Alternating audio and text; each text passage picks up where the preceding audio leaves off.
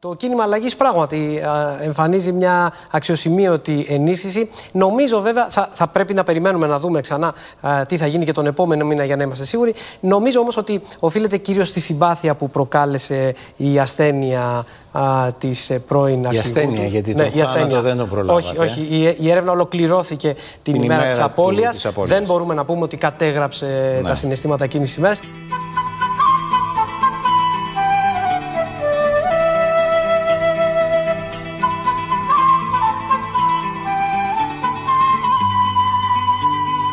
Ειλικρινά, ξέρετε, εγώ δεν είχα προγραμματίσει να καταγώ πάλι στην, στο προσκήνιο, αν θέλετε. Ενεργός πολιτικός είμαι.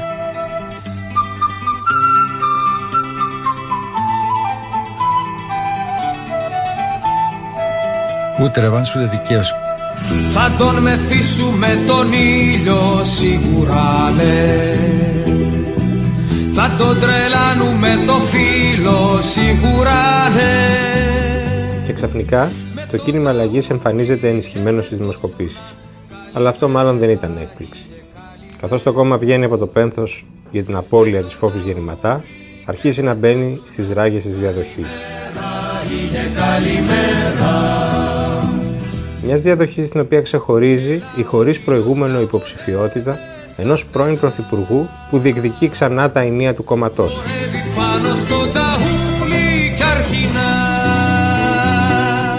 Κυρίες και κύριοι, είναι το ράδιο Κάπα, το εβδομαδιαίο podcast της Καθημερινής. Είμαι ο Μιχάλης Τσιντσίνη και σήμερα θα συζητήσουμε για την υποψηφιότητα Παπανδρέου, το σύνθημα της προοδευτικής διακυβέρνησης και τις προοπτικές του Πασό. Το πράσινο για τα παιδιά, για Έχουμε κοντά μας τον Φίλιππο Σαχινίδη, πρώην βουλευτή και πρώην υπουργό του Πασόκ, και σήμερα στενό συνεργάτη του Γιώργου Παπανδρέου και αν μου επιτρέπετε να το πω έτσι και ψυχωτή της υποψηφιότητάς του. Καλημέρα κύριε Σαχινίδη. Καλημέρα κύριε Τσιντσίνη. Βλέπω δύο δημοσκοπήσει των τελευταίων 24 ώρων και οι δύο δείχνουν άνοδο του κινήματος αλλαγής. Παρότι δηλαδή το κόμμα τώρα πορεύεται σε ένα μεταβατικό στάδιο εγκέφαλο, εμφανίζεται ενισχυμένο. Φαντάζομαι δεν σας εκπλήσει αυτό το αποτέλεσμα και ήθελα να ρωτήσω αν είναι κάτι που μπορεί να λάβει ας πούμε, χαρακτηριστικά μόνιμα και πώς. Αυτός είναι ο στόχος και θέλω να πιστεύω ότι αυτή η άνοδος στα δημοσκοπικά δεδομένα του κινήματος αλλαγής είναι το συνδυαστικό αποτέλεσμα ε, δύο γεγονότων που συνδέονται μεταξύ τους. Το ένα έχει να κάνει με τον άδικο και πρόωρο χαμό της ε, Προέδρου ε, του κινήματος αλλαγής της Φόφης Γεννηματά και το δεύτερο έχει να κάνει με την απόφαση του πρώην Πρωθυπουργού, του Γιώργου του Παπανδρέου, να θέσει υποψηφιότητα για την Προεδρία του Κινήματος Αλλαγής. Δηλαδή το γεγονός ότι η Φόφη Γεννηματά ε, δεν ε, θα ήταν υποψήφια πριν φύγει, είχε ανακοινώσει ε, ότι δεν μπορεί να ανταπεξέλθει στα προβλήματα υγείας που υπήρχαν ε, και έπρεπε να αποσυρθεί από την διεκδίκηση και αυτό άνοιξε, αν θέλετε, ένα ζήτημα ε, για την επόμενη μέρα του κινήματος αλλαγής, μια πρόκληση στην οποία ανταποκρίθηκε ο Γιώργος Παπανδρέου. Αυτά τα δύο γεγονότα μαζί επηρέασαν, πιστεύω, και θα συνεχίσουν να επηρεάζουν σε καθοριστικό βαθμό τις δημοσκοπικές... Πάμε λίγο τώρα στην υποψηφιότητα να πάμε λίγο στην υποψηφιότητα Παπανδρέου. Και, γιατί υπάρχει μια ολόκληρη συζήτηση ποια είναι τα κίνητρα αυτής της υποψηφιότητας. Οι περισσότεροι του αποδίδουν ε, μια επιθυμία να πάρει ας πούμε τη ρεβάνς και να δικαιωθεί εκ των υστέρων. Εσείς τι λέτε, Πώς θα περιγράφετε δηλαδή τα ελαττήρια αυτή της υποψηφιότητας; Να ξεκινήσω από κάτι πολύ απλό. Καμία ρεβάνς και η ανάγκη για δικαίωση δεν υπάρχει, δεδομένου ότι από τα πράγματα έχει δικαιωθεί. Θα σας πω έτσι δύο-τρία παραδείγματα χαρακτηριστικά για να καταλάβετε γιατί πλέον δεν διεκδικεί καμιά δικαίωση. Όταν πριν από 10 χρόνια μίλησε για την πράσινη ανάπτυξη, η απάντηση της ε, Νέας Δημοκρατίας τότε ήταν τα πράσινα άλογα. Σήμερα το Υπουργικό Συμβούλιο συνεδριάζει για να καταθέσει ο, προ, ο, ο, ο της χώρας ε, τον, τον ε, κλιματικό νόμο. Ε, η Νέα Δημοκρατία, με μια υστέρηση τουλάχιστον 10-12 χρόνων, κατανοεί τις προτεραιότητες που πρέπει να θέσουμε προκειμένου να ανταπεξέλθουμε στις μεγάλες προκλήσεις της κλιματικής αλλαγής. Άρα για ποια δικαίωση μιλάμε; Όταν πριν από 10 χρόνια ο Γιώργος Παπανδρέου μιλούσε για την ανάγκη προετοιμασίας για τον ψηφιακό μετασχηματισμό και προσπαθούσε μέσα από δυσκολίες και συγκρούσεις να εισαγάγει τη διάβια προκειμένου να ενισχυθεί η διαφάνεια ή την ηλεκτρονική συνταγογράφηση, σήμερα η κυβέρνηση της Νέας Δημοκρατίας επέρεται για όλες τις κατακτήσεις που έχουν επισυμβεί το τελευταίο χρονικό διάστημα με καθυστέρηση και πάλι 10 ετών για την ηλεκτρονική διακυβέρνηση. Άρα το τελευταίο πράγμα που τον απασχολεί είναι η ρευάνση και η δικαίωση. Αυτό που έχει θέσει ως, στόχο ο Γιώργος Παπανδρέου είναι να μετασχηματίσει το κίνημα αλλαγής και να το καταστήσει πρωταγωνιστή στην πολιτική σκηνή της χώρας έτσι ώστε σύντομα να δώσει τον επόμενο σοσιαλιστή πρωθυπουργό, όπως θα συμβεί σε λίγο στη Γερμανία όταν οριστικοποιηθούν οι συζητήσεις ή σε πολλές σκανδιναβικές χώρες και στην Ισπανία. Ξέρετε τι λέγεται όμως, δηλαδή το κόμμα θα μετασχηματιστεί και θα πορευτεί ας πούμε σε, σε ένα νέο δρόμο με έναν ε, πρωθυπουργό που έχει αφήσει την εξουσία εδώ και 10 χρόνια που προσπάθησε ξανά το 2015 με δικό του κόμμα και απέτυχε και εκλέγεται βουλευτής από το 1981. Η ανανέωση, κύριε Τσίτσιν, δεν είναι θέμα ηλικιακό. Είναι μια στάση ζωής. Έχει να κάνει κυρίως με τη δυνατότητα να παρακολουθείς τις εξελίξεις, να έχεις τη δυνατότητα να ανανεώνεις τις γνώσεις σου, να επανεξετάσεις στάσεις και επιλογές και αν συνειδητοποιείς ότι κάποια από τα ζητήματα τα οποία έχεις κάνει ε, δεν ήταν προς σωστή κατεύθυνση να διορθώνεις, ας πούμε, αλλά πάνω απ' όλα να μπορείς να οραματίζεσαι τις ανάγκες του μέλλοντος και να καταθέτεις τις προτάσεις από σήμερα για να βοηθήσεις την κοινωνία να πάει μπροστά, να προχωρήσει. Σε όλα αυτά τα στοιχήματα τα οποία μόλις τώρα ανέφερα, διαπιστώνουμε ότι ο Γιώργος Παπανδρέου έχει αποδειχθεί ότι μπορεί πραγματικά να δει ποιες είναι, αν θέλετε, οι προοπτικές της επόμενης δεκαετίας και να καταθέσει τις προτάσεις. Και επιμένω στο ζήτημα του ηλικιακό, διότι πολλοί κρύφτηκαν πίσω από την ηλικία για να επικαλεστούν την ανανέωση, αλλά τα δείγματα γραφής τα οποία έδωσαν όταν έλαβαν εντολή δεν ήταν και τα καλύτερα δυνατά και αναφέρομαι τόσο στην Ελλάδα με τον κύριο Τσίπρα, όσο και στο εξωτερικό. Δεν αναφέρθηκα στην ηλικία, τη βιολογική. Πολλά υποσχόμενος ήταν ο κύριος Κούρτς, πολλά υποσχόμενος στην Αυστρία ο Καγκελάριος, ο οποίος αυτή τη στιγμή διώκεται, πολλά υποσχόμενος ήταν ο κύριος Ιγκλέσιας, πολλά υποσχόμενος ήταν και ο κύριος Τσίπρας. Επομένως, το γεγονός ότι ο Παπανδρέου, επειδή αναφερθήκατε στο παρελθόν, το γεγονός ότι ο Παπανδρέου στην κρίσιμη στιγμή της χώρας προέταξε τα συμφέροντα της χώρας και όχι τα συμφέροντα της παράταξης, πώς να χρησιμοποιηθεί σε βάρος του. Το 2010, όταν πλέον η κρίση είχε φτάσει, έκανε δύο κινήσεις. Το 9 το Δεκέμβριο κάλεσε όλους τους κοινωνικούς εταίρους και τους είπε ποια είναι η κατάσταση αλλά δυστυχώς δεν υπήρξε ανταπόκριση και αργότερα, όταν πλέον φτάσαμε σε μια οριακή κατάσταση, απευθύνθηκε σε όλα τα κόμματα της αντιπολίτευσης. Να σας θυμίσω Τώρα μου δίνετε την αφορμή να, να, να, να μεταφέρω ε, και το εξής που ακούω. Δώστε μου, λίγο, δώστε μου μόνο να, να, να, να θυμίσω ναι, σε μερικού, διότι φαντάζομαι ότι στο ακροατήριό μας θα υπάρχουν και άτομα νεότερων ε, ηλικιών που δεν μπορούν να έχουν καλή εικόνα για το τι συνέβη. Απευθύνθηκε λοιπόν τότε στη Νέα Δημοκρατία, απευθύνθηκε στο ΣΥΡΙΖΑ, απευθύνθηκε σε όλα τα κόμματα της αντιπολίτευσης και τους περιέγραψε τη δυσκολία της κατάστασης. Και όπως αντιλαμβάνεστε, ο ΣΥΡΙΖΑ ήταν από τους πρώτου που απέρριψε την πρόταση αυτή και μόνο όταν τα πράγματα πλέον έφτασαν σε ένα οριακό σημείο, ανταποκρίθηκε η Νέα Δημοκρατία το 2011 τον Νοέμβριο και προχωρήσαμε στη συγκρότηση της κυβέρνησης Παπαδίου. Είναι δύσκολο λοιπόν να πει κάποιος ότι ο Παπαντρό προτάσει το εγώ και όχι τις ανάγκες της χώρας ήταν από τους πρώτους που είπε ότι εγώ είμαι διατεθειμένος να παραιτηθώ από τη θέση μου, και δεν είναι κακό αυτό, γιατί πραγματικά η χώρα πρέπει να προχωρήσει μέσα σε συνθήκες συνένεσης προκειμένου να ανταπεξέλθει σε αυτές τις μεγάλες δυσκολίες. Ακριβώς αυτή η συζήτηση είναι, είναι που κάνει κάποιος να λένε ότι και μόνο η υποψηφιότητα ενός πρώην Πρωθυπουργού εγκλωβίζει την προεκλογική ας πούμε, αντιπαράθεση στο παρελθόν. Διότι μοιραία θα, θα συζητάμε για τα πεπραγμένα του, για το τι έγινε το 9, για το αν πήρε έγκαιρα τα μέτρα ή άργησε να καταλάβει και κάνετε, σπατάλησε κάνετε τους πρώτους Κάνετε αυτοκριτική στον εαυτό σας, κύριε Τσιντσίνη; Όχι, δηλαδή, εγώ δεν σας τον επαγγελματικό, όχι, τον επαγγελματικό σας εαυτό. Δηλαδή, βλέπω ότι υπάρχει μια σειρά, μια σειρά δημοσιευμάτων και επιθέσεων ενάντια στον Παπανδρέο με αφορμή το παρελθόν, αλλά κανείς δεν θέλει να συζητήσει το παρόν και το μέλλον, γιατί φοβούνται ότι εκεί δύσκολα θα μπορούν να του προσάψουν το παραμικρό ότι επιδικομίζει την ιστορία του ότι η συζήτηση θα στραφεί προς το παρελθόν. Καμία αντίρρηση, αλλά δεν είναι αυτή η επιδίωξη του είπε από την πρώτη στιγμή. Είμαι παρόν, γιατί η χώρα μας βρίσκεται αντιμέτωπη. Είμαστε σε ένα περιβάλλον γεωπολιτικό μεγάλων αλλαγών. Δείτε τι γίνεται στην Τουρκία, δείτε τι γίνεται στη Μέση Ανατολή και στη Βόρεια Αφρική. Δείτε, αν θέλετε, ας πούμε, την αναδιάταξη η οποία έχει συμβεί, τις αποφάσεις και τις συνεργασίες που ανακοίνωσε οι ΗΠΑ με την Αυστραλία και με την Αγγλία και πόσο αυτό τάραξε τα νερά μέσα στην Ευρωπαϊκή Ένωση. Μια Ευρωπαϊκή Ένωση η οποία είναι σε μια διαρκή αναζήτηση ταυτότητας. Δείτε λοιπόν τι σημαίνει η ενεργειακή κρίση, τα προβλήματα της ακρίβειας. Αντί λοιπόν να συζητάμε για αυτά, κάθε φορά που βρέχει ή γίνεται ένα σεισμός στην Ελλάδα, κάποιοι άνθρωποι βρίσκονται έξω από τα σπίτια τους, βρίσκονται αντιμέτωποι με τεράστια προβλήματα και καταστροφές, γιατί όταν έπρεπε να προνοήσουμε, να πάρουμε μέτρα για να κάνουμε, αν θέλετε, τη χώρα μας πιο δυναμική, πιο, πιο προετοιμασμένη για τη αντιμετωπίση τη συνέπειες των κρίσεων, κανείς δεν ήθελε να τα συζητήσει αυτά. Επομένως, η επιδίωξη του Γιώργου Παπανδρέου σε αυτή την, αν θέλετε, συζήτηση, τη δημόσια που πρόκειται να γίνει στο πλαίσιο της διεκδίκησης της ηγεσίας του κινήματος αλλαγής, είναι να συζητήσει για το παρόν και για το μέλλον. Τι πρέπει να κάνουμε, να προετοιμαστούμε, ώστε εάν προσπαθήσουμε να πετύχουμε και να ανταποκριθούμε ε, στις ε, δεσμεύσεις μας για τους στόχους της κλιματικής αλλαγής, αυτό να μην λειτουργήσει σε βάρος συγκεκριμένων τμήματων της οικονομίας που είναι αδύναμα.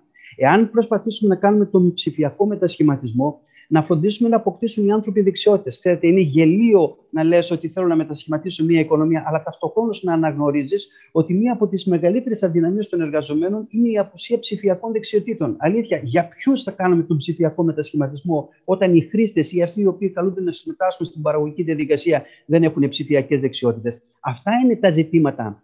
Θα υπάρξει πρόνοια, θα μπορέσουμε να επανεκπαιδεύσουμε; Καταλαβαίνω ότι, ότι θέλει να διατυπώσει μια θετική ατζέντα μια ατζέντα για το σήμερα και για το αύριο. Ναι, ακούω ότι ο ίδιος και εσείς, ε, ε, δεν εννοώ μόνο εσείς προσωπικά, αλλά συνεργάτες του αυτή η γενιά ας πούμε, στελεχών που βρέθηκε δίπλα του στη διακυβέρνηση τότε. Αισθάνεστε ότι σας έχει αδικήσει η ιστορία και βλέπετε τώρα ότι ας πούμε, η κυβέρνηση Μητσοτάκη κυβερνά σε συνθήκες σχετικής κανονικότητας, όπου λεφτά υπάρχουν, σχετικά υπάρχουν, και έχετε έτσι ένα αποθυμένο ας πούμε, να επιστρέψετε για να, να ξαναμπείτε στις ράγες μιας σταδιοδρομίας που θα είναι πιο κανονική. Το αισθάνεστε εσείς αυτό; Αναφέρετε το ζήτημα της ρεβάνς. Καμία διάθεση για ρεβάνς. Απλά εκείνο που συνειδητοποιούμε για άλλη μία φορά είναι ότι αυτή τη στιγμή μετά από μια δεκαετή οικονομική κρίση η χώρα βρίσκεται αντιμέτωπη με τις συνέπειες της κρίσης πανδημίας και τώρα με τις συνέπειες της ενεργειακής κρίσης και αν θέλετε αυτό το κύμα ανατιμήσεων το οποίο πλήττει σοβαρά τα εισοδήματα των απλών ανθρώπων, των, των ανθρώπων της καθημερινότητας.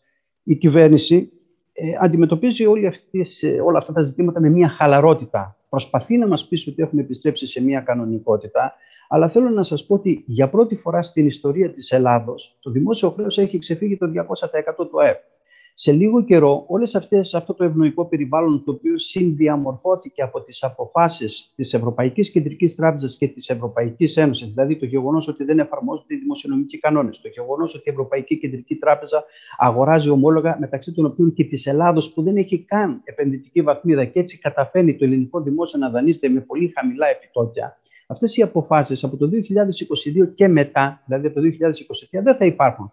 Και τότε θα πρέπει να επανεξετάσουμε πολλές από τις επιλογές. Λέω λοιπόν ότι εμείς δεν έχουμε καμία διάθεση. Εμείς αυτό το οποίο λέμε είναι, ελάτε να συζητήσουμε πώς θα αξιοποιήσουμε την τελευταία ίσως ευκαιρία που παρέχεται στην Ελλάδα μετά την πολύ σημαντική απόφαση της Ευρωπαϊκής Ένωσης να ε, δημιουργήσει το Ταμείο Ανάκαμψης και Ανθεκτικότητας, γιατί εάν τελικά η κυβέρνηση της Νέας Δημοκρατίας επαναλάβει τον εαυτό της του παρελθόντος και λειτουργήσει με κριτήρια πελατειακά ή υποχωρήσει στις πιέσεις των ισχυρών, τότε τα χρήματα αυτά δεν θα κάνουν την οικονομία ούτε πιο ανθεκτική, ούτε πιο δυναμική, αλλά δεν θα την κάνουν και μια οικονομία με κοινωνική συνοχή. Δηλαδή υπάρχει κίνδυνος να δούμε να πηγαίνουν τα χρήματα σε μερικές επιχειρήσεις, σε κάποιους, οι ανισότητες να διευρυνθούν και η ελληνική οικονομία να παραμείνει ευάλωτη σε μελλοντικές κρίσεις. Άρα, ε, αν σας ερμηνεύω σωστά, εσείς θα προσανατολίζετε το κόμμα να έχει ως κύριο αντίπαλό του τη Νέα Δημοκρατία. Δεν είναι, δεν είναι σας είπα και πάλι,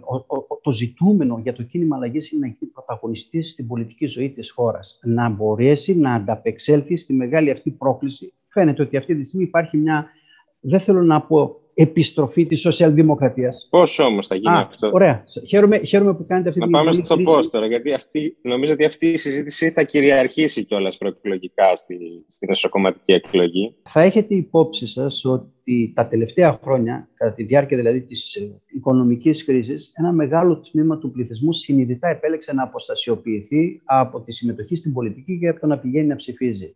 Απογοητευμένοι, η κρίση ήταν πολύ σημαντική. Πολλοί από αυτούς βρέθηκαν από τη μία μέρα στην άλλη σε πολύ δύσκολες συνθήκες και συνειδητά επέλεξαν να αποστασιοποιηθούν. Θέλω να πιστεύω από τουλάχιστον αυτά τα οποία παρακολουθούν ε, γύρω μας ότι ένα τμήμα αυτού του, του κόσμου που βγήκε ε, έξω από την πολιτική, έμεινε στο σπίτι, κάθισε στον καναπέ και παρακολουθούσε αδιάφορο και αμέτωχο, ξαναγυρίζει πίσω. Και αυτά είναι τα πρώτα μηνύματα τα οποία έρχονται και δεν είναι τυχαία αυτή η αποτύπωση της δυναμικής που σας περιγράφω στις τελευταίες δημοσκοπήσεις του κινήματος αλλαγής. Υπάρχει βέβαια και ένα άλλο τμήμα το οποίο θα. Ναι, αλλά δεν φτάνει να πας από το 6 στο 8 ή από το 8 στο 10, έτσι δεν είναι. Αυτός δεν είναι ο στόχος μας. Θέλω να πω, δεν θα, πρέπει το κόμμα να έχει στρατηγική συνεργασιών. Όχι, όχι, όχι. Στρατηγική συνεργασιών θέλουν να υπαγορεύσουν στο κίνημα αλλαγής αυτοί που θέλουν το κίνημα αλλαγής παρακολούθημα της Νέας Δημοκρατίας ή του ΣΥΡΙΖΑ. Να το κρατήσουν δηλαδή σε ε, ποσοστά της τάξης του 6, του 7, του 8 και του 9% έτσι ώστε αν παραστεί ανάγκη να γίνει το παρακολούθημα του ΣΥΡΙΖΑ της Νέας Δημοκρατίας. Όταν στόχος σου κεντρικός είναι να είσαι πρωταγωνιστής. Είναι παρακολούθημα όταν ένα κόμμα. Ναι, ναι, ναι, ναι, ναι. Είναι, είναι γιατί ουσιαστικά αυτό που θέλουν είναι να έχει μικρά ποσοστά από 6 μέχρι 7% και βεβαίως όταν κάθεσαι σε ένα τραπέζι, και το ξέρετε καλά κύριε Τσιντσίνη από την εμπειρία άλλων χωρών, θέλετε να σας μιλήσω ας πούμε, για την περίπτωση ας πούμε, άλλων χωρών. Πάρτε τώρα αυτή τη στιγμή τη, τη Γερμανία. Εάν έχεις ένα κόμμα ας πούμε, που έχει το 25 με 30% και έχεις και ένα άλλο μικρότερο κόμμα, καταλαβαίνετε ότι αυτός ο οποίος έχει το, τη δύναμη να υπαγορεύσει, α, α, αν θέλετε, τις θέσεις του, είναι ο ισχυρότερος προς το μικρότερο κόμμα. Άρα με αυτή. Εγώ θα το παρουσίασα αντίστροφα, κύριε Σαχινίδη, γιατί βλέπουμε ότι ακόμη και τα μικρά κόμματα διαμορφώνουν ένα προγραμματικό κόρπους βασικών θέσεων, πάνω στο οποίο καλούν τα μεγάλα κόμματα να έρθουν ας πούμε, σε συμφωνία. Και δεν ξέρω γιατί ενοχοποιείται αυτή η συζήτηση. Δηλαδή, γιατί θα ήταν, θα, για λόγους γοήτρου, ας πούμε, θα, ήταν, θα, θα έβλαπτε το τρίτο κόμμα για το οποίο τώρα συζητάμε να είχε ένα κορμό προγραμματικών θέσεων ως, ως βάση συνεργασίας; Ναι, δεν με συγκινεί τρίτη θέση, κύριε Τσιντσίνη. Δεν με συγκινεί τρίτη θέση. Το ζητούμενο για το κίνημα αλλαγής είναι να γίνει πρωταγωνιστής. Αυτό σημαίνει να περάσει τη Νέα Δημοκρατία στην αντιπολίτευση και βεβαίως να αφήσει το ΣΥΡΙΖΑ εκεί που θα καταλήξει, εάν το κίνημα αλλαγής γίνει πρωταγωνιστής. Αλλά να πω και κάτι έτσι, αν θέλετε, πιο κρίσιμο στην ε, παρούσα φάση. Αυτή τη στιγμή. Άρα λέτε και εσείς αυτοδυναμία ή τίποτα; Ναι, ναι, αλλά σας, να περιγράψω λιγάκι την πολιτική κατάσταση στη χώρα μας. Ε, το έχω αποτυπώσει σε μια άποψη που έχω καταθέσει και δημόσια. Έχουμε έναν κολοβό κομματισμό η κοινοβουλευτική δημοκρατία της Ελλάδος λειτουργήσε επιτυχώς με έναν δικοματισμό από το 1977 μέχρι και το 2012. Εκεί πραγματικά υπήρχαν δύο κόμματα, η Νέα Δημοκρατία και το ΠΑΣΟΚ, το ΠΑΣΟΚ και η Νέα Δημοκρατία, τα οποία αναλάσσονταν στην εξουσία και οι πιθανότητες σε κάθε εκλογική αναμέτρηση να κερδίσει το ένα ή το άλλο κόμμα ήταν περίπου μοιρασμένες, ας πούμε, κατά έναν τρόπο ικανοποιητικό που πραγματικά η απειλή ήταν υπαρκτή για την κυβέρνηση από το κόμμα της αξιωματικής αντιπολίτευσης. Από το 2012 μέχρι και το 2019 είχαμε δύο κυβερνήσεις συνεργασίας. Φαίνεται ότι οι Έλληνες ακόμα δεν έχουν κατασταλάξει ότι είναι υπέρ των κυβερνήσεων συνεργασίας. Δεν, δεν είναι ξεκάθαρο. Και το τρίτο και πιο σημαντικό είναι ότι από το 2019 και μετά έχουμε έναν πολλοβό δικοματισμό. Έχουμε τη Νέα Δημοκρατία, η οποία μπορεί να σχηματίζει από το δύναμη κυβέρνηση, και ο ΣΥΡΙΖΑ, ο οποίος δεν μπορεί να σχηματίσει κυβέρνηση και από ό,τι φαίνεται έχει τεράστιο έλλειμμα αξιοπιστίας από τις επιλογές του της περίοδου 2015-2019, όπου αποφάσισε να συγκυβερνήσει με την ακροδεξιά, την εθνικιστική ακροδεξιά του κυρίου Καμένου και βεβαίως δεν έχει καμία προοπτική. Αυτό όμως είναι επικίνδυνο, γιατί δεν είναι μια υγιής κοινοβουλευτική δημοκρατία όταν η κυβέρνηση ξέρει ότι δεν απειλείται από κάποια αντιπολιτευτική δύναμη ε, και επομένως μπορεί να αποφασίζει ό,τι θέλει. Νομίζω σε αυτό συμφωνούν όλοι στο κίνημα αλλαγής. Δεν διαφωνείτε σε αυτό. Θέλω να πω ότι ο ΣΥΡΙΖΑ είναι ανεπαρκής ως αντιπολίτευση και ότι χρειάζεται μια πιο. Μα μην, μην, μην μπερδεύεστε. Εγώ δεν κρίνω αν είναι ανεπαρκής αντιπολίτευση ή όχι. Εγώ λέω ότι δεν απειλεί την κυβέρνηση της Νέας Δημοκρατίας στις επόμενες εκλογές να διεκδικήσει την εξουσία, όχι στις επόμενες, ενδεχομένως και στις μεθεπόμενες. Άρα αυτό σημαίνει ότι έχουμε μια ατελή κοινοβουλευτική δημοκρατία. Η κοινοβουλευτική δημοκρατία προποθέτει δύο κόμματα τα οποία διεκδικούν την εξουσία περίπου με τις ίδιες πιθανότητες ας πούμε. πάμε στο πώς. Κυβερνήσεων. Άρα, λέω εγώ, εφόσον αυτό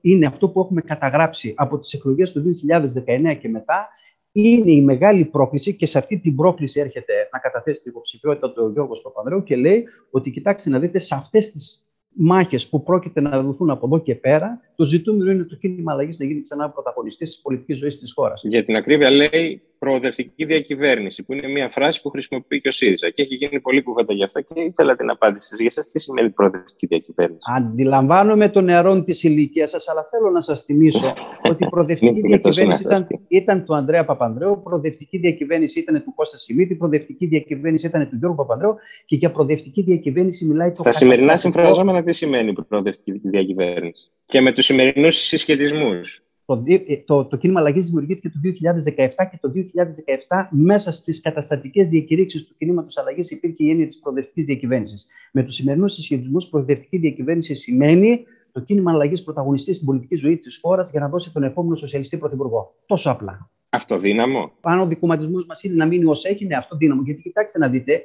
δεν μπορεί η χώρα να λειτουργεί. Γιατί ουσιαστικά αυτό που με φοβίζει είναι να ζήσουμε με τη Νέα Δημοκρατία και το ΣΥΡΙΖΑ, αν οι πολίτες υιοθετήσουν αυτή τη λογική, ότι ζήσαμε την περίοδο 1952 με, με 1963, τότε που η ιερέα ήταν παντοδύναμη. Δεν συνιστά όμως αυτό υπεκφυγή, δηλαδή. Καμία υπεκφυγή. Ένα κόμμα που βρίσκεται σήμερα στο, στο 8% να αρνείται οποιαδήποτε συζήτηση για συνεργασία, ενώ ο μόνος τρόπος να μετάσχει στην κυβέρνηση ρεαλιστικό στον, στον ορίζοντα, στον προβλεπτό ορίζοντα, είναι να συνεργαστεί με κάποιο άλλο κόμμα. Αν, θέλει, αν, αν προκύψει και ανακύψει τέτοιο ζήτημα, που δεν νομίζω, γιατί δεν απευθύνεται αυτό το ερώτημα στο ΣΥΡΙΖΑ και στη Νέα Δημοκρατία, αν θέλουν και αν είναι διατεθειμένοι να συνεργαστούν. Εχθές άκουσα τον Πρωθυπουργό να λέει ότι εάν δεν προκύψει αυτοδυναμία της Νέας Δημοκρατίας, θα οδηγήσει αμέσως μετά τις ε, εκλογές. Είπε ότι δεν βγαίνουν τα κουκιά για κάτι άλλο. Όχι, όχι, όχι, όχι, όχι, όχι, όχι, όχι, όχι τα κουκιά θα μπορούσαν να βγουν. Να πει στο ΣΥΡΙΖΑ, ελάτε να κάνουμε πούμε, μια, μέσα σε αυτές τις δύσκολες συνθήκες που βιώνουμε, να κάνουμε μια κυβέρνηση συνεργασίας ΣΥΡΙΖΑ και Νέας Δημοκρατίας. Αλλά δεν νομίζω ότι αυτό είναι το, το, η επιδίωξη του Πρωθυπουργού, από αυτά τουλάχιστον που είπε. Ο Πρωθυπουργός, επομένως, στέλνει ένα μήνυμα ξεκάθαρο προς όλες τις κατευθύνσεις ότι δεν επιθυμώ να συνεργαστώ με κάποιον. Επομένως, γιατί να πρέπει το κίνημα αλλαγής να απαντήσει με ποιον θα συνεργαστεί και με ποιον δεν θα συνεργαστεί, αφού δεν υπάρχουν ενδιαφέρον. Φαντάζομαι ότι το κίνημα αλλαγής, όπως και κάθε κόμμα, πρέπει να έχει μια ατζέντα διακυβέρνησης και ένα ρεαλιστικό, μια ρεαλιστική πρόταση για το πώς θα εφαρμόσει αυτή την ατζέντα. Αυτά είναι τα ζητήματα τα οποία θα συζητήσουμε σε όλη αυτή την εκλογική αναμέτρηση την προεκλογική, αν θέλετε, ας πούμε, τοποθέτηση, όπου οι υποψήφοι θα καταθέσουν τις απόψεις του και ο Γιώργος Παπανδρέου αρχίζει γενομένης από τις επισκέψεις τις οποίες έχει κάνει μέχρι στιγμής, είτε στο Νεοδίο, όπου τοποθετήθηκε για τα ζητήματα της πανδημίας, είτε στο Δημόκριτο, όπου τοποθετήθηκε και ενημερώθηκε για τα ζητήματα της έρευνας, αλλά και των προτεραιοτήτων σε ό,τι αφορά τον ψηφιακό μετασχηματισμό, αλλά και αυτό το διήμερο με την παρουσία του στην Ουγγαρία, όπου συμμετέχει στις εργασίες και θα παρουσιάσει την έκθεση του Συμβουλίου της Ευρώπης, όπου συζητιούνται κρίσιμα θέματα για τις απειλές με τις οποίες βρίσκεται αντιμέτωπη η δημοκρατία, πώς θα κάνουμε τη δημοκρατία πιο συμμετοχική, πώς θα αντιμετωπίσουμε τα προβλήματα των Δυτικών Βαλκανίων, έρχεται να καταθέσει τις απόψεις του και να εξηγήσει και να παρουσιάσει στους Έλληνες πολίτες γιατί το κίνημα αλλαγής έχει εκείνες τις θέσεις που θα του επιτρέψουν να ξαναγίνει πρωταγωνιστής στην πολιτική ζωή της χώρας. Θα ήταν εύκολο από την πλευρά μου να σας ρωτήσω έτσι προβοκατόρικα αν φαντάζεστε τον εαυτό σας στην ίδια κυβέρνηση με τον κύριο Βαρουφάκη και τον κύριο Πολάκη. Αλλά εγώ θα το ρωτήσω αλλιώς. Φαντάστε. Όχι, άμα θέλετε να σας απαντήσω και σε αυτό. Αλλά η κυβέρνηση. Ε, με αποκαλούν, ξανά... γερμανοτσολιά, με αποκαλούν γερμανοτσολιά και δεν μπορώ να καταλάβω πώς είναι δυνατόν αυτοί να συνεργάζονται με ένα γερμανοτσολιά. Τους είναι πιο εύκολο να συνεργαστούν με τον Καμένο από ό,τι φάνηκε. Δεν ήθελα να ρωτήσω αυτό πάντως. Θέλω να ρωτήσω αν φαντάζεστε τον εαυτό σας. Όχι, αλλά εγώ σας απάντησα όμως γιατί ξέρω ήσασταν, ήσασταν σε διάθεση πειρασμού και σας λέω από τη στιγμή που αυτοί με έχουν αποκαλέσει γερμανοτσολιά και σε προσωπικό επίπεδο, όχι κατά ανάγκη δύο αυτά πρόσωπα, Εντάξει, και έχουν συνεργαστεί με τον Καμένο, γιατί και ο κύριος Βαρουφάκης μπορεί τώρα να διαφοροποιηθεί, αλλά ήταν στο ίδιο υπουργικό τραπέζι μαζί με τον κύριο Καμένο. Νομίζω ότι έχουν κάνει τις επιλογές τους και έχουν αποδείξει ποιους προτιμάνε. Αν τους ενοχλούσε το κίνημα αλλαγής εκείνη την εποχή και στο βαθμό που αυτό προσδιορίζονται ως κάτι προοδευτικό, θα έπρεπε να επιλέξουν το ποτάμι ως έναν εναλλακτικό ε, πολιτικό φορέα για συνεργασία. Δεν επέλεξαν ούτε το ποτάμι, δεν επέλεξαν τότε το Πασόκ Δημοκρατική Συμπαράταξη, επέλεξαν τον Καμένο. Αυτό κάτι λέει για τις επιλογές σου. Αλλά να θυμίσω και κάτι άλλο, κύριε Τσιντσίνη, μια και έτσι έχετε αυτή τη διάθεση να κάνετε δύσκολες ερωτήσεις και προβοκατόρικες. Θέλετε να πάμε στις μεγάλες μεταρρυθμίσεις της περίοδου. Αυτή ήταν η ερώτηση 2000... που δεν ήθελα να κάνω. Θα κάνω μετά την ερώτηση που ήθελα. Του 2009-2011 να δούμε ποια ήταν η στάση του συνασπισμού και της Νέας Δημοκρατίας σε όλες τις μεγάλες μεταρρυθμίσεις. Θέλετε να συζητήσουμε για τον οικονομικό εισαγγελέα, θέλετε να συζητήσουμε για τη διαφάνεια, για την ηλεκτρονική συνταγογράφηση. Εγώ θα σας έλεγα να προσπαθήσετε να κάνετε έναν πίνακα όπου τα νομοθετήματα, τα κρίσιμα που πραγματικά συνιστούσαν μεγάλες μεταρρυθμίσεις και να τσεκάρετε δίπλα, βάζοντας τη Νέα Δημοκρατία και το ΣΥΡΙΖΑ, να δείτε εάν διαφοροποιήθηκαν έστω και σε μία ψηφοφορία και ψήφισε η Νέα Δημοκρατία. Ο αρχηγός της Νέας Δημοκρατίας δεν είχε το θάρρος, ο κ. Μητσοτάκης, να ψηφίσει το μνημόνιο, πράξη την οποία έκανε η αδελφή του, γιατί η κυρία Ντόρα Μπακογιάννη συνειδητοποιούσε την κρισιμότητα των συνθηκών εκείνων και είπε: Ναι, οφείλω να ψηφίσω αυτή τη συμφωνία η οποία δίνει στην Ελλάδα να έχει Δεν ισχύει βέβαια νόμος του αίματος στην πολιτική, νομίζω συμφωνούμε. Δεν είπα, δεν ισχυρίστηκα. Είπα όμω ότι είχε το πολιτικό θάρρος. Εγώ δεν ισχυρίστηκα ότι επειδή ήταν αδέλφια, θα έπρεπε τα δύο αδέλφια να έχουν κοινή πορεία. Αλλά ποιο ήταν Προφανώς. το πολιτικό θάρρος που επέδειξε τότε η κυρία Μπα, Μπακογιάννη, πολιτικό θάρρος το οποίο δεν επέδειξε ο κύριος Μητσοτάκης. Λοιπόν, αφήνουμε τον Πολάκη και το Βαρουφάκι έξω και ρωτάω. Φαντάζεστε τον εαυτό σας ξανά στην ίδια κυβέρνηση με τον ε, Γιάννη Ραγκούση και τη Μαριλίζα Ξενογεννακοπούλου.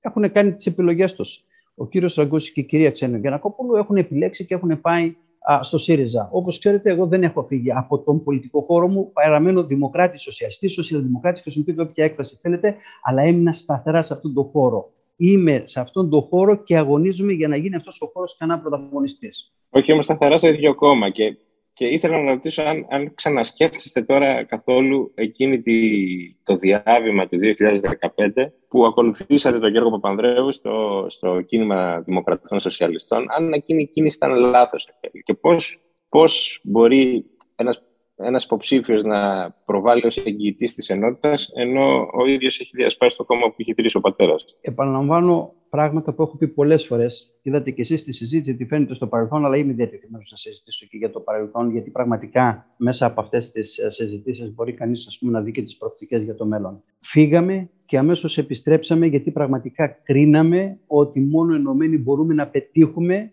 να ξαναζωντανέψουν οι ιδέες του χώρου μας, να ξαναγίνει το κόμμα μας ένα κόμμα ισχυρό.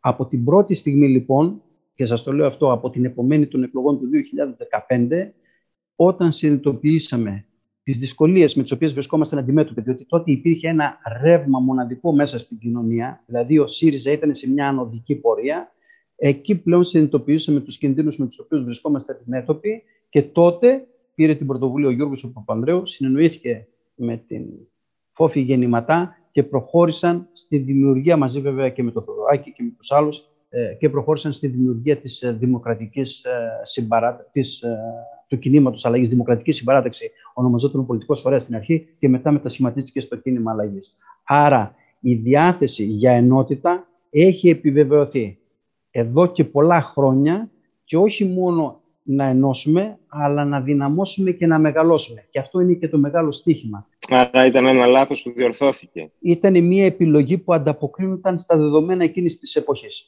Να ρωτήσω και κάτι τελευταίο, γιατί νομίζω ότι συμφωνούμε ότι το στίχημα όλων των υποψηφίων είναι να είναι υψηλή συμμετοχή, έτσι δεν είναι; Αυτή νομίζω είναι και, είναι και το κεντρικό μήνυμα. Συμμετέχουμε. Ναι. Δηλαδή, προσέξτε, όταν στην ισχυρότερη και πιο, αν, θέλετε, μεγάλης διάρκειας κοινοβουλευτική δημοκρατία καταληψίες μπαίνουν μέσα στο Καπιτόλιο, εκείνο το οποίο έχουμε συνειδητοποιήσει είναι ότι εάν δεν συμμετέχει ο πολίτης, εάν ο πολίτης δηλαδή αποστασιοποιηθεί από τα πολιτικά δημοκρατία μας κινδυνεύει. Άρα το βασικό μήνυμα του Γιώργου Παπανδρέου είναι προσκλητήριο προς όλους τους πολίτες να συμμετέχουν σε αυτές τις διαδικασίες. Γιατί αυτό είναι ένα μήνυμα ηχηρό πέρα από το γεγονός ότι συμμετέχεις, άρα διαμορφώνεις και συνδιαμορφώνεις, ταυτόχρονα θωρακίζεις τη δημοκρατία από οποιαδήποτε απειλή. Άρα προσκλητήριο συμμετοχής προς όλους. Προς αυτούς που φύγανε και πήγαν είτε στη Νέα Δημοκρατία είτε στο ΣΥΡΙΖΑ, ενώ τους πρώην ψηφοφόρους του κινήματος αλλαγής, γιατί υπάρχουν πολλοί ψηφοφόροι του κινήματος αλλαγής, πήγαν και στη Νέα Δημοκρατία, πήγαν και στο ΣΥΡΙΖΑ, ένα προσκλητήριο να επιστρέψουν στην παράταξή τους, ένα προσκλητήριο προς αυτούς που αδρανοποιήθηκαν και ένα προσκλητήριο προς όλους αυτούς οι οποίοι με τον ΑΒ λόγο ε, θεωρούν ότι η πολιτική δεν μπορεί να λύσει τα προβλήματα της χώρας και απευθύνουμε κυρίως προς τους νεότερους ανθρώπους οι οποίοι εμφανίζουν μεγαλύτερες τάσεις από πολιτικοποίησης σε σχέση έτσι με τις κάπως μεγαλύτερες ηλικίες. Αυτά είναι τα τρία διαφορετικά ακροατήρια προς τα οποία θα απευθυνθεί ο Γιώργος Παπανδρέου και πιστεύω ότι θα απευθυνθούν και οι υπόλοιποι υποψήφοι γιατί η πρόκληση δεν είναι μια πρόκληση που τη θέτει μόνο ο Γιώργος Παπαδρέου, είναι μια πρόκληση για το ίδιο το κίνημα αλλαγής. Για να γίνει μεγάλο το κίνημα αλλαγής, θα πρέπει όλοι οι υποψήφοι να απευθύνουν πρόσκληση προς όλα αυτά τα ακροατήρια για να μπορέσουμε να δούμε πραγματικά ένα μεγάλο ποσοστό συμμετοχής σε αυτές τις εκλογές. Και αυτό θα λειτουργήσει και ως πρόκριμα για το τι θα συμβεί στην επόμενη εκλογική αναμέτρηση. Φαντάζομαι ότι έχετε, έχετε ακούσει και τη, και τη συζήτηση που λέει ποιον υποψήφιο συμφέρει υψηλή συμμετοχή. Δηλαδή υπάρχει και αυτή η σχετική σπέκουλα, να το πω έτσι, για το αν ε, θα ευνοούσε την υποψηφιότητα Παπανδρέου η αθρώα συμμετοχή ή αν θα τον συνέφερε περισσότερο ένα κλειστό κομματικό ακροατήριο. Πώς τα ακούτε σε αυτό; Δεν το βλέπετε έτσι. Αυτό που συμφέρει στο κίνημα αλλαγής είναι η μεγάλη συμμετοχή. Γιατί συμφέρει η μεγάλη συμμετοχή στο κίνημα αλλαγής, διότι αυτό σας λέω και πάλι είναι πρόκριμα για το τι θα συμβεί στις εθνικές εκλογές. Είτε μας αρέσει είτε δεν μας αρέσει,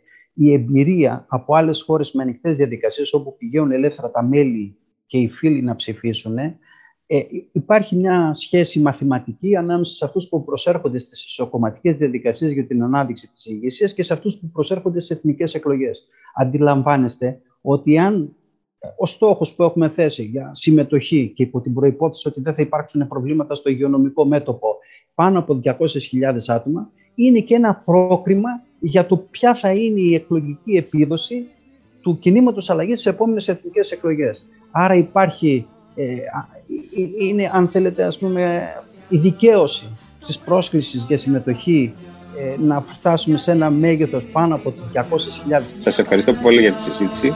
Και εγώ σας ευχαριστώ για την πρόσκληση. Θα τον μεθύσουμε τον ήλιο σίγουρα ναι. Θα τον κρατήσουμε τον Η κούρσα στο κίνημα αλλαγής τώρα αρχίζει. Θα χρειαστεί οπωσδήποτε να επανέλθουμε. Το ράδιο ΚΑΠΑ επιστρέφει την επόμενη Παρασκευή. Στείλτε μας σχόλια και προτάσεις στο radio παπάκι καθημερινή.gr Πάνω στις στέγες, μέσα στις καρδιές Καλημέρα, είναι καλημέρα